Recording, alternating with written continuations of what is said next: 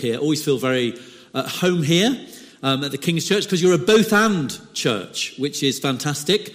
So many churches, they polarize, they sort of do and camp around one particular truth to the detriment of the other. But I know at King's, you're a both-and church. You believe in mission and discipleship, proclamation and demonstration, word and spirit, and a new one that I've worked out today. You mix water and electricity. So I don't know whether you noticed there's these light bulbs here, and I don't know, it could be a little bit scary. Anyway, there we go. Anyway, great to be back at King's and to do the first today of two parts on share in your BLESS series, the second S in the acronym on your BLESS series. And so today, the title of today, what I'll be sharing on, is Sent With Our Story. The power of faith story as we seek to be witnesses, as we seek to bless the world with the gospel. And speaking again next week, and considering a little bit further about what it means to do personal witness, to share our faith, but particularly thinking about what it is to lead someone across the line. Most of us would never have done that. But actually be in that place where we share our story, and maybe when is it right to say, would you like to give your life to Jesus Christ? And then how do you do that? So we'll be thinking particularly about that next week. But my reflections today on Sent With Our Story, I'm going to draw a little bit from Acts chapter 1, verses 1 to 8. And my wife Tammy is going to just come and read that to us. Perhaps we could just borrow a mic. Is that live? Fantastic. Great. There we go. Thank you. So, Acts 1:1-8. Jesus taken up into heaven. In my former book, Theophilus, I wrote about all that Jesus began to do and to teach until the day he was taken up to heaven, after giving instructions through the Holy Spirit to the apostles he had chosen. After his suffering, he presented himself to them and gave many convincing proofs that he was alive. He appeared to them over a period of 40 days and spoke about the kingdom of God.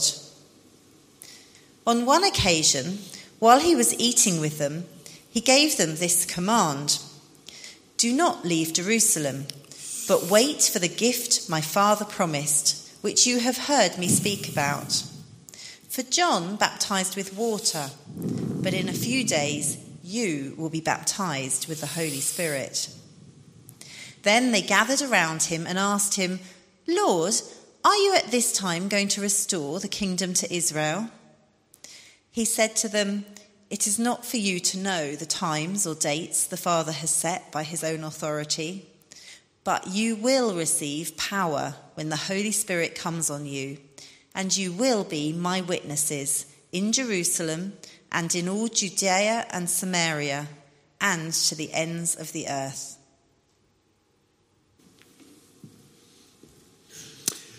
Great, thank you. That final verse there, you'll receive power. The risen Jesus says this to his disciples: "You'll receive power when the Holy Spirit comes upon you, and you will be my witnesses in Jerusalem, in Judea and Samaria, even to the very ends of the earth." It's a reminder that we are the sent people of God.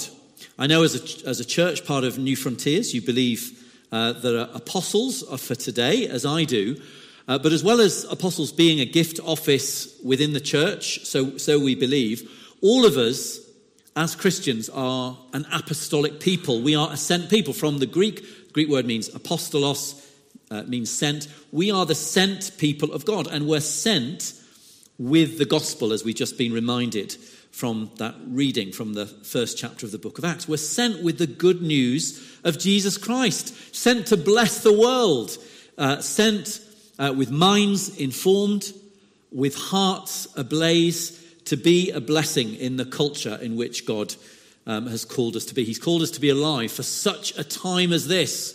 I get very frustrated sometimes when Christians, they always just complaining about the culture and what's wrong with the culture. rather than seeing that we've been uniquely called, I believe, for such a time as this. God in his sovereignty, he's caused us to be alive. And I'm really excited. I wouldn't want to be alive any other time within the history of the world than now. It's really exciting.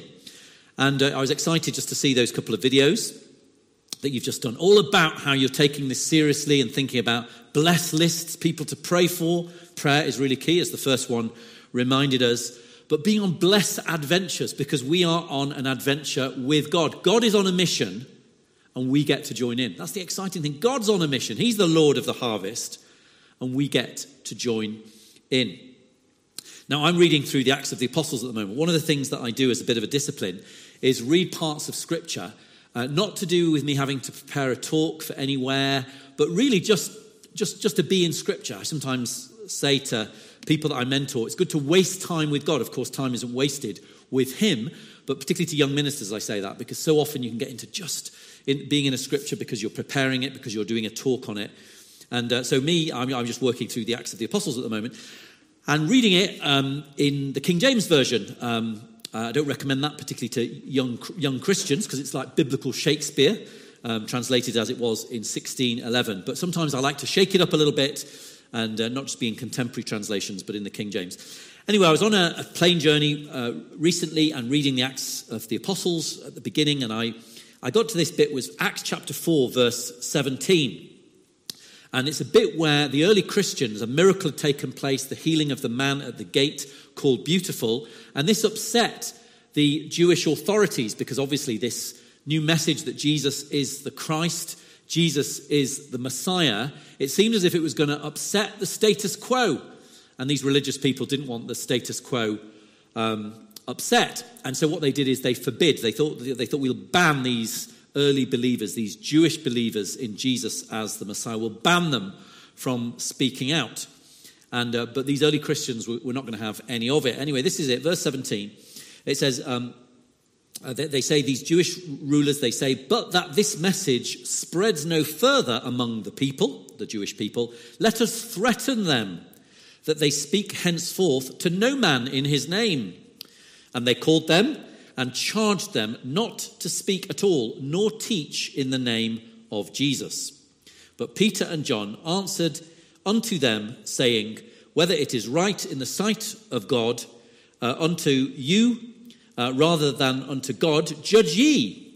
But we cannot but speak the things which we have seen and heard. Obviously, it's in King James and Old English. But I love that. They get this ban, they're not to speak about Jesus. But the answer is simply this. In the NIV, it says, we cannot help but speak of what we have seen and heard. We cannot help. We can't help it. We can't help it, but speak of what we've seen and heard. And I was struck by a difference between my own life sometimes and the life of these early Christians. I was struck between the difference of the early church as it was birthed from the day of Pentecost, and what I see, sadly, is the experience of most Christians today, perhaps particularly in the West. People don't need a ban on them to stop them speaking about Jesus. It doesn't need to be a legal. What would happen if there was an actual legal ban? Goodness knows, people don't even need it. There's no legal ban, but most of us do not speak about what we have seen or heard. The evangelist J. John, I'm sure you've heard about him. He says, most Christians are like Arctic rivers, frozen at the mouth. And he's right. Most of us, we don't speak. There's no ban needed. It doesn't need to be a ban. We just are frozen. We're tongue-tied. And we don't speak about that which we've seen or heard. So I loved Jean. Jean, is she watching at this service?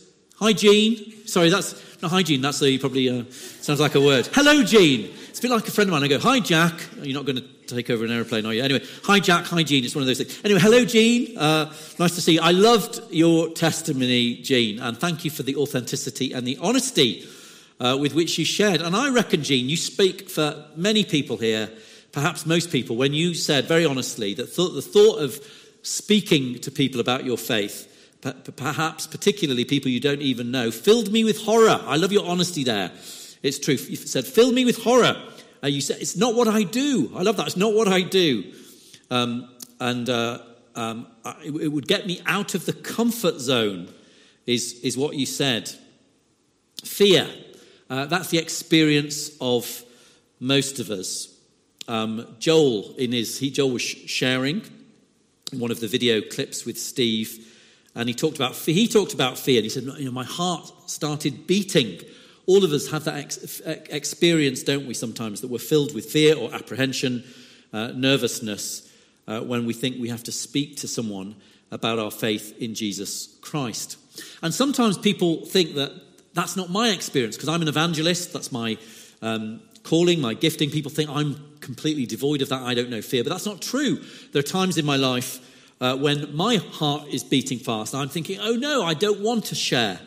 And that happened to me just a few days ago. So I've just got back from Greece, doing a week of ministry in Greece, speaking at a conference for evangelists in Thessaloniki. And then I was down in Athens, speaking to some mission partners, an international group of mission partners who are seeking to reach Arabs in the city of Athens, because there's a big Arab population there now. So I wasn't doing evangelism, I was doing training in evangelism. So I thought I was let off the hook for a few days at least. And I went to up to the Acropolis. Okay, who's been to Greece here? Who's been to Athens? Let's say Athens. Who's been to Athens? Who's been to the Acropolis? And when you're at the Acropolis, have you been to the Areopagus or Mars Hill? Anyone been to the Areopagus or Mars Hill? So the Areopagus is an outcrop near the Acropolis. And it will be familiar to many of us here, if not by name, when I say this to you. It's where Paul went to speak when he was in Athens. It's recorded in Acts chapter 17. What we're told is that in Acts chapter 17, Paul arrived in Athens, and he spoke in the synagogues about the resurrection of Jesus Christ from the dead. And this was new. Obviously, this was new in Jewish thinking. And so he was invited to speak at the Areopagus, sometimes called Mars Hill. And this was the place of secular engagement. This was the place where the men of Athens, they talked all day, we're told in Acts 17. They gossiped all about philosophy and ideas, all to do with gods and ideas and thinking and philosophy. So Paul was invited there. And what we're told is that as on his way to the Areopagus, he saw an altar to a pagan god. The city was full of idols, we're told. Paul was distressed to find that the city was full of idols. That's the kind of Greco-Roman, the Greek pantheon of deities. And he passed an altar that said, there was an inscription to an unknown god. And he used that as a bridge. He said, I saw an altar inscribed to an unknown god. And he said, the god that you do not know, I make known to you now. That was his opening overture when he spoke to these men of Athens. Anyway, I went for the third time to the Areopagus, and I went just with the intention of praying, as I've been there twice before. I opened the Bible on my phone and read the passage from Acts chapter 17. Brilliant story, particularly for anyone who seeks to be an evangelist or share the gospel across cultures. It's absolutely amazing. And as I read the story, there were tourists, maybe 30 to 50 tourists, mainly tourists, I think, who were milling around on this granite outcrop called the Areopagus, Mars Hill. And as I read it, I sat down and read the story, and I felt the Holy Spirit say to me, I want you to get up and preach. That's what I sensed. They wanted me to speak, to gather a crowd and to speak. And immediately, my heart began to sink. I began to feel my heart bumping slightly, and I thought to myself, worst case scenarios. I thought, oh no, I said, what if I get arrested? Because this was an archaeological site. There wasn't a sign up that says do not preach, but so I didn't break any rules. But I guess probably the Greek archaeological people wouldn't have been thrilled if I was speaking at this archaeological site. And then I began to think of the police that I'd just seen. The Greek police are a bit militaristic, and they go around not only with a gun, but they've got a hand grenade on this side here, which is a bit disconcerting. Imagine if the pin came out, but they go around with this hand grenade. And so it's a little bit... So I pictured myself in a prison cell. For a minute, I thought, maybe I shouldn't do this. But anyway, I sensed this nudge from the Lord to do this, and I've learned, I've learned that no, Lord, is not a good prayer. It's a bit of an oxymoron, apart from anything else. No, Lord. So anyway, I thought I'd snooker myself. So what I did is I went and mingled around with a few of the tourists to kind of snooker myself. And I went to one person and said, hello, my name's Greg. I've been a lecturer at Oxford. I said, in just about 5 minutes or so, 5-10 minutes, I'm going to do a short 10-minute talk on the history of this place just down there. So maybe you want to come and listen. And I said this to one person, then another, then a couple, then somebody else, mingled around.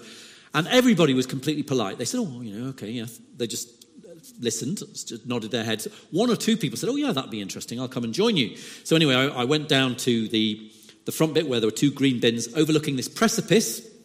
And on the precipice down below was the outline, the ruins of the church of St Dionysius the Areopagite. By tradition, he was the first bishop of Athens. And you might remember at the end of Paul's address, we're told that some people became believers. And among them, it says, Dionysius the Areopagite. He lived in or near, on or near the rock, the rocky outcrop, the Areopagus. And he became a Christian and became the first leader of the Christian community there in Athens. Anyway, so I began my talk. And I started, first of all, by just giving an announcement. And I said, ladies and gentlemen, I said, just repeated what I was going to do, who I was. And I said, in 1 minute, I'm just going to begin a 10-minute talk. I said about the history. Do come forward if you want to listen. Anyway, to my delight, to my surprise, a number of people came forward. About 20 in all. About 20 people came and sat around on these rocks. They sat around on these rocks to listen to begin the talk. So I was well and truly snookered now, wasn't I? Before that, by the way, when I was preparing a few things about what I was going to say. And at that point, the power went completely. So I lost my Bible and my notes. And I thought that let me off the hook. So I thought, lets me off the hook. And I felt the Lord say, no, he doesn't let you off the hook. You know the Bible well. You know, I know that passage really well. Probably could recite it in my sleep. Anyway, so I came up with 2 points. And the 2 points were simply this. You are standing on historical ground. And point two is you're standing on holy ground. So the first point was all about the history. It was more theological, more academic. And the second point was more evangelistic and more biblical and more testimonial.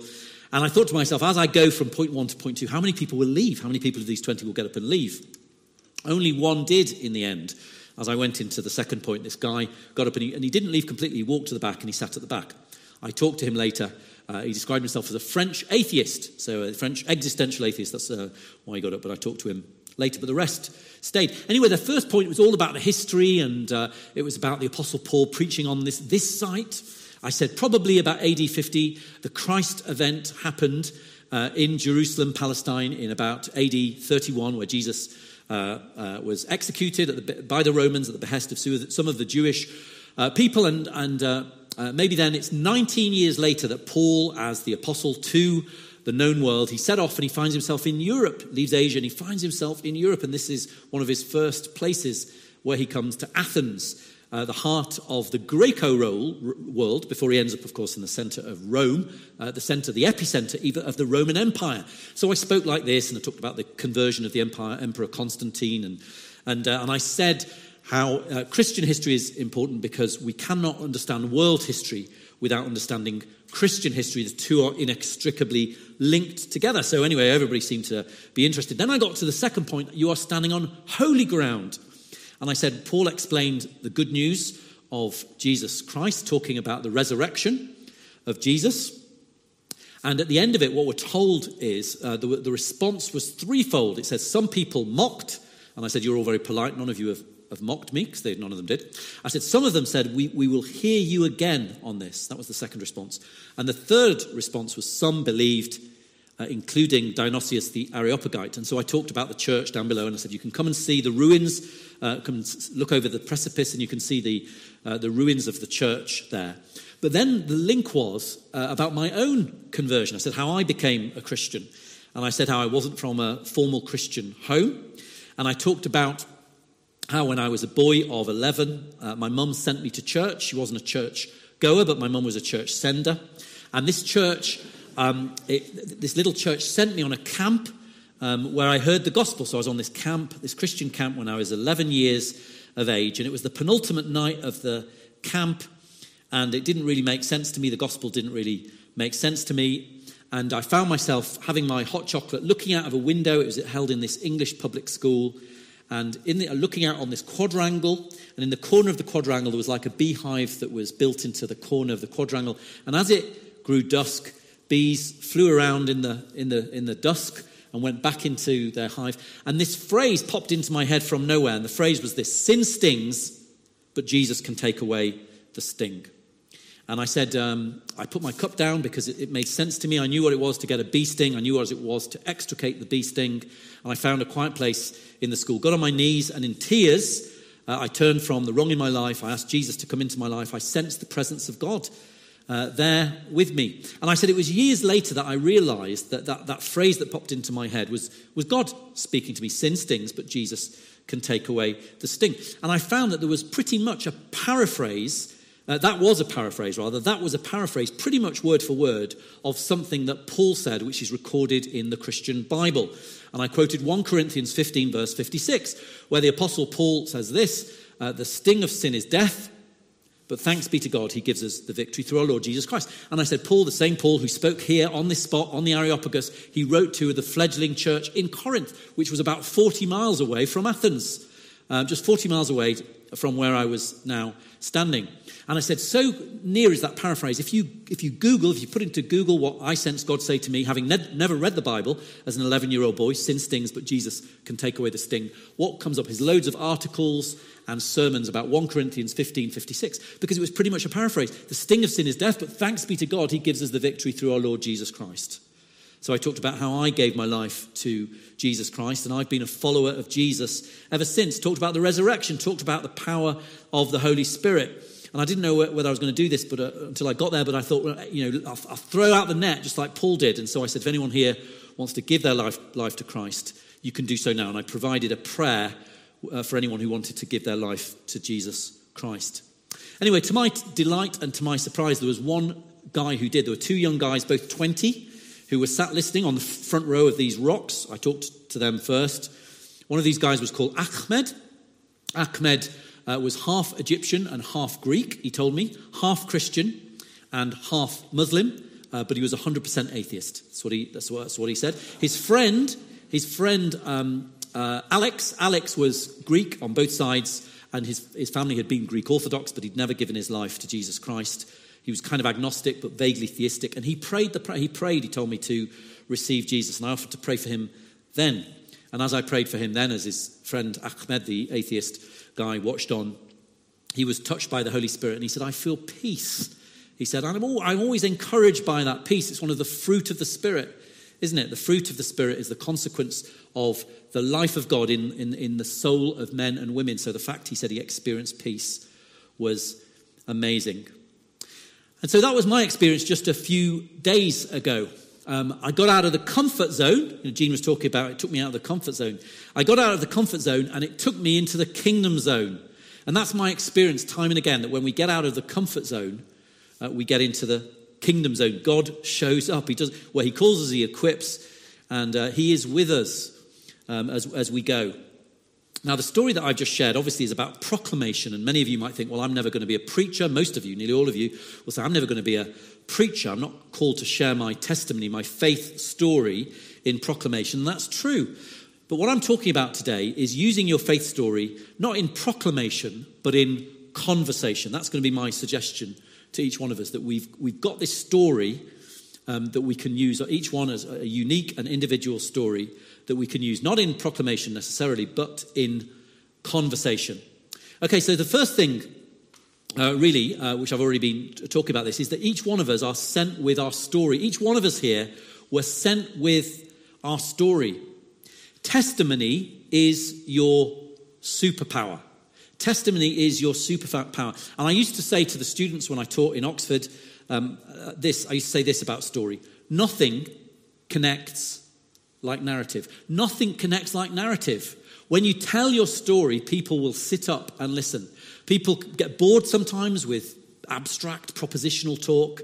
People can dismiss it and become argumentative with it. People can't argue with your testimony. They might not agree with it. They might think you're slightly mad, but they're not going to. You don't invite a person to an argument when you tell your story. You challenge them. And they think, this person, they seem sane, they seem rational. This is their experience. Could they be mistaken? Could it be true? Nothing connects like narrative. And what I say to you as well is don't let anyone look down upon you because of your story. I've met Christians, particularly Christians who have grown up in Christian homes. And they sometimes think, well, I've not really got a great story. Maybe there's never been a moment that I've not believed. I've grown up believing, repenting, trusting Jesus.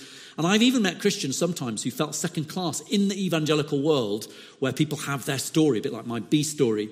And they even sometimes, they've told me this, that they've gone forward at a meeting like Soul Survivor or something like that, and they've gone forward and made a response, just so they could say, I've made a response. On this particular date, I gave my life to Jesus. You don't need to do that. Your story, if it's your story, is powerful. All it needs to be is authentic. All it needs to be is real for you. And it's amazing that in this room, there are as many different stories as people. Each one of us has a unique story, as unique as our thumbprint.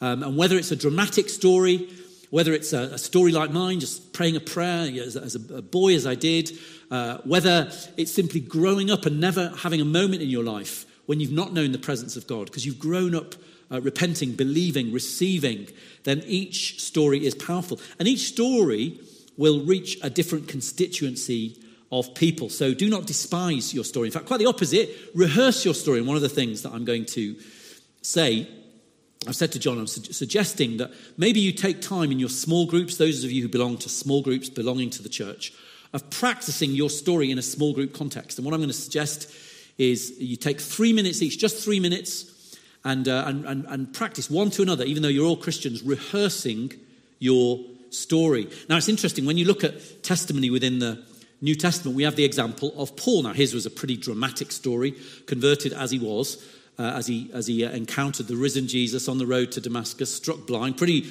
dramatic story. None of us, I dare say, in the room have got one quite as dramatic as that. But there are two episodes in the New Testament when Paul talks about his story. And essentially, he talks about his story in three ways. One, he talks about his life before he encountered Jesus, when he talks about, I was a Pharisee of pious zeal. He said, I was a persecutor of the Christians. Do you remember he actually held the coats of people who stoned the church's first martyr, Stephen? And then he talks about how he met Jesus. For him, it was on the road to Damascus, where he saw a blinding light. He was struck blind, and he heard the voice of Jesus, Saul, Saul, why do you persecute me? He was persecuting the church, but in doing so, he was persecuting Jesus himself. And then, of course, how he was led by the hand into Damascus, and then his life since he encountered Jesus Christ, which was as a follower of Jesus, and then receiving this call as he did to be sent, a sent one to the non-Jewish people, the Gentiles, the apostle to the Gentiles. So essentially that's the three bits that make up your story: what I was like before I met Jesus, how I met Jesus, and what my life is like now I have encountered Jesus. And I would say, don't neglect the third part. I've heard so many faith stories where it's all past tense. You know, I became a Christian 20 years ago when I heard this person speak and I gave my life to Jesus. That's fantastic. But actually the danger is if it's all about the past, it can seem dated and not relevant. Make it bang up to date and say, this is my life with Jesus now. This is the difference Jesus is making in my life, here and now, in my life. So we're sent then with our stories. We're sent to proclaim with lip and life the good tidings of what it means to follow Jesus. And so I've just got back from Greece. And one of the things that I did when I was in Athens, I went into this shop that sold all kinds of bits and pieces. And I saw this ceramic cross. It was a ceramic pectoral cross, kind of cross that you hang around your neck. And on this cross, it was quite a colourful cross. And in the middle, there was this writing in Greek that said this: Jesus Christos Nika. That's what it says. Jesus Christos Nika. And what that means in English is this: Jesus Christ wins. And I thought, how wonderful. So I bought this cross, and I wore it on my plane journey back. Wore it on the plane journey back on Friday. On Friday, flying back from Athens. And I found myself sat next to this guy called Nikos. He's doing a PhD in London, lives in England now, and he'd just been back to visit his native Greece for 10 days, and he was coming back to his adopted country, England, where he lives now, doing his PhD.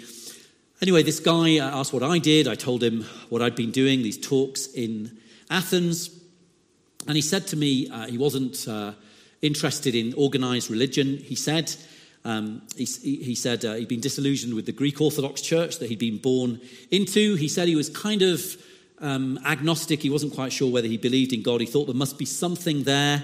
He said, but what appealed to him wasn't so much religion, wasn't so much theology, but actually, you know, how there can be the possibility of change. He was disillusioned with postmodern, secular Western culture, with its consumerism and capitalism, and with its hedonism, living for pleasure.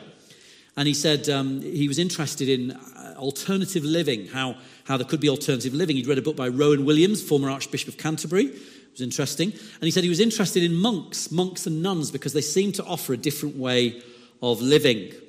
Anyway, I said to him, because I had this cross on with me, and obviously I didn't need to translate it to him. I said, love this Greek cross. And he said, oh yeah, they're very popular in my country. And, Jesus Christ wins. And I said, to me, that's the heart of it. Jesus Christ wins. I said, Nikos, it's not about religion. If religion is rules, regulations, rituals, it's the fact that Jesus Christ wins. And Jesus Christ has changed my life. I shared a little bit about my testimony with him. And I also said, you and I were on the same page, because I don't like religion either. He was surprised by that, since I was a minister of religion. I said, it took me years to figure out that God is not religious. I said, and if religion means rules, regulations, and rituals, that's not what it's about. Supremely, it's about a relationship with God, knowing Jesus. Anyway, after I shared the good news with him as much as I can, this went on for our plane journey back to England. I said to him, because I shared enough of the Gospels, would you like to give your life to Christ? Anyway, 9 times out of 10, I'm going to talk more about this next week, 9 times out of 10, people say yes when I say that. That's not because... That's because I'm fairly experienced now at knowing when it's right. But on this occasion, he said, no, I don't think I'm ready. But I'd like to hear you pray.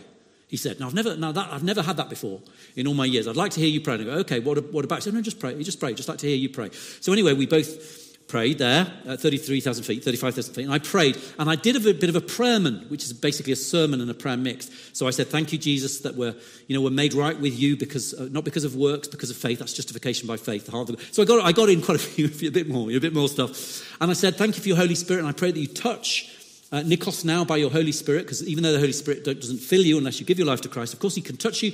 Anyway, I finished the prayer, and I said, how was that? And he said, oh, very good, very nice. He's very, very good, very interesting.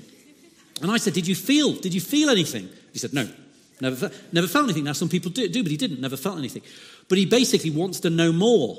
And so he comes into category 2 of the response on the Areopagus, where he said he wasn't mocking, but he wasn't saying he wanted to be a believer. He said he wanted to know more. So he's added me on WhatsApp, and I'm going to connect with him on WhatsApp a little bit. Each one of us, we have our story. Your story is your superpower, and your story is unique, and so be unashamed of sharing your story. Okay, the second thing is this, that you and I are sent, we're not just sent with our story, we're sent to build bridges. We're sent to build bridges. Now, if we look at the early life of the Christian church was birthed, obviously, in revival, and then the era of the early church fathers, it's sometimes called the patristic era. The early church got into apologetics. Apologetics is to give a defense of the Christian worldview over and against alternative worldviews. And that's because the early church, there was all kinds of ideas out there. There was the Judaism, from which Christianity had emerged. There was the pantheon of Greek deities. There was Roman thinking. There was philosophy. There was all these different ideas. So when people say to me that we are in a unique time where Christianity in a post-Christian paradigm has to take its place in the supermarket of ideas, on one level, yes, we are in a unique time. There's never been a time quite like this, but it's not unique in that that was the experience of the early Christians. And so in some ways, it's a reversion back, as Christendom has disappeared. It's a reversion back to where some of the early Christians were nearly 2,000 years ago. And the early Christians had to figure out, are we going to be polemic, combative, when we come up against a worldview different from Christianity, or are we going to be conciliatory? And I think there's a room for both. But I've learned to be conciliatory. I've learned to build bridges with people. And that's what we're called to do. So when I became a Christian, it was from a nominal Christian home. My mum was a Catholic, but she didn't practice. She's 87. Her house is still full of Catholic paraphernalia. crucifixes, knee-high statue of the Virgin Mary, the Infant of Prague, you name it, it's all there in my mum's house. Anyway, when I was 14, I remember sharing the gospel with my mum. She sat down, she got the gospel shared. I had an audience of one, just my mum. She sat there in front of me and I stood up. She sat down, I remember I stood up, shared the gospel with her. And the climax of my gospel presentation is she had a crucifix, which is a cross with the body of Jesus on. And I said to my mum, I said, "He's not dead, he's alive." And I ripped the body of Jesus off the crucifix. And I got it and I threw it into a waste paper basket, like that. She screamed, "Ah," like this, because I was desecrating her crucifix. She didn't become a Christian on that occasion. Not surprisingly, I perhaps drove her slightly further back. I've learned that we need to build bridges, not burn bridges. We've already heard from Joel in the video, and I've just asked Joel just for a few minutes to just come up and just share a recent episode that happened this week. It's brand new, it's up to date. About an experience he had where he got to say something of the gospel to a work colleague. If you'd like to come now, where he was presented with this opportunity. Joel, over to you. Thanks, Greg. So my work doesn't have any crucifixes, so I couldn't rip any off the wall, unfortunately. Good job too. But I started a new job recently, and it's in an office base. And I've been getting to know my colleagues, they've been getting to know me, and there's this one colleague there who seems surprised that I've got two young kids, which I do, and but still sort of turn up each day, sort of awake, and she's always says, "Joel, why are you so bubbly?"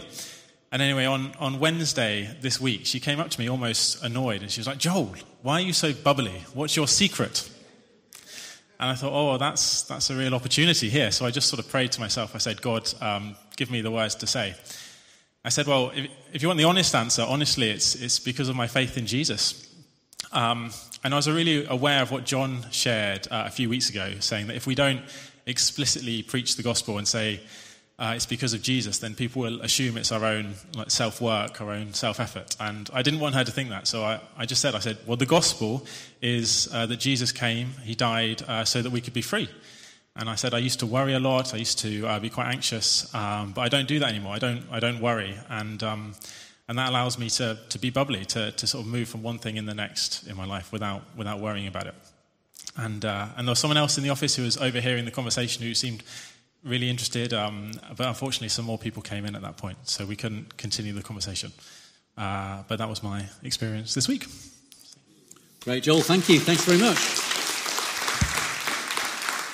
So thirdly then, and finally, sent to be proactive with the gospel as well as reactive. So that's an amazing story there that Joel's just shared, just fresh from this week.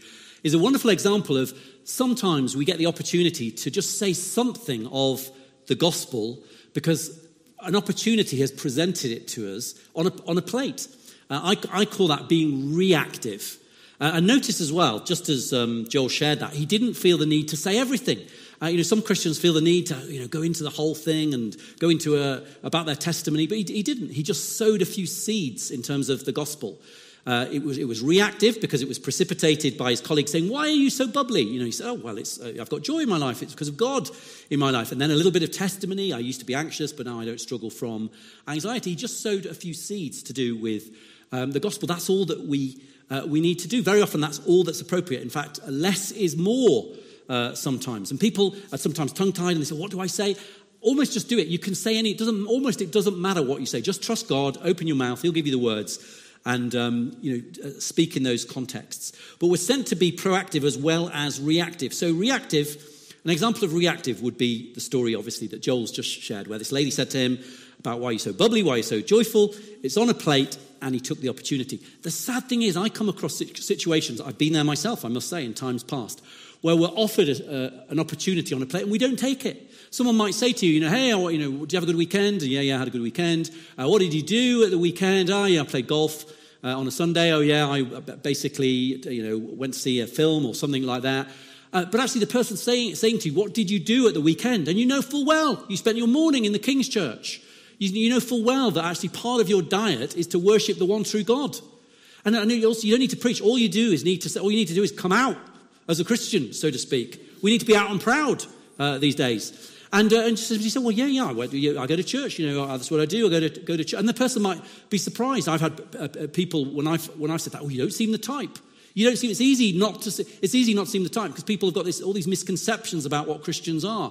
And then you say, well, you know, yeah, but this is my practice. And, Jesus, Christ, I just find that he gives me hope in this time of hopelessness. It doesn't, in a way, it doesn't matter what you say. You see, so we need definitely to take those opportunities and be reactive. But what I want to finish by saying is this: dare to be proactive as well as being reactive. Yes, definitely take those opportunities, just as Joel did on that occasion, but dare to be proactive. And how do you do that? Well, sometimes it's to find a link by which you can share the good news and get the conversation going. Now, sometimes when you do that, a person's not interested and they close it down.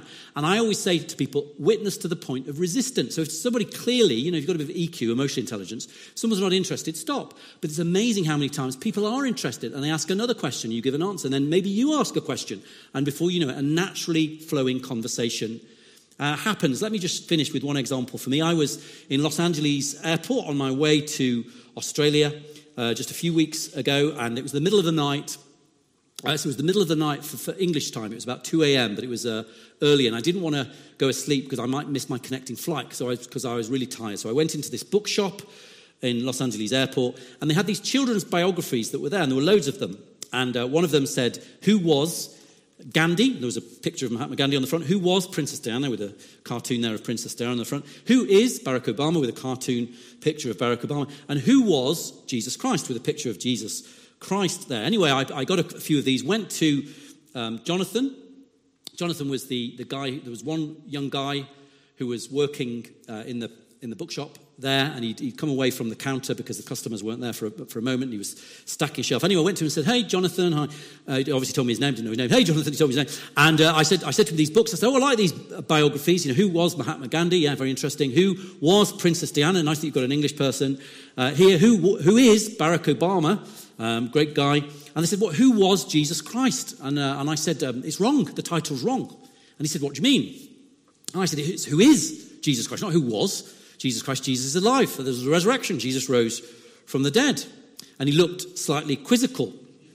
And I said, do you believe that? And he said, I think I do. That was what he said, I think I do. And then it turns out his name was Jonathan. That's how he came to tell me his name. And Jonathan had been born in the Philippines. He now lived in the United States, and he was from a very Catholic family. And he said the only person who was a believer was his grandmother, who was a devout Catholic, he said. But he said his parents didn't follow it, and he said he didn't follow it. But he said he recently went back to the Philippines for the funeral of his grandmother, and he said she was a delightful woman. He said she had a genuine faith in God. He said, and it made me think, this is just a few weeks ago, it made me think, maybe this is true. Maybe this Christianity stuff's true. Do you see God's timing? God's timing was perfect. He'd just gone back to his grandmother's funeral, someone he respected, who he said was a believer in Jesus, and that got me thinking, is this true? So I basically went in there and said, well, I believe it is true, shared the gospel with him, and I said, look, do you want to give your life to Jesus? And on this occasion, it was one of the 9 times out of 10, not the 1 time out of 10. He said, yes, I do. He said, I'd like to do that. So I prayed with him there and then in the bookshop, and he gave his life to Jesus.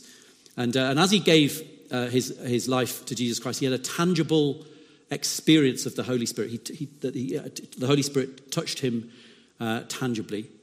At that point, there was a big queue of customers at the thing. So I said, well, you better go and serve your customers. He seemed to be oblivious of this. And he sort of went off. And they were looking slightly perplexed, actually, what we were doing, sort of praying in the middle of the shop as they were waiting to buy their books. But Jonathan gave his life to Jesus Christ. That all started from a proactive thing.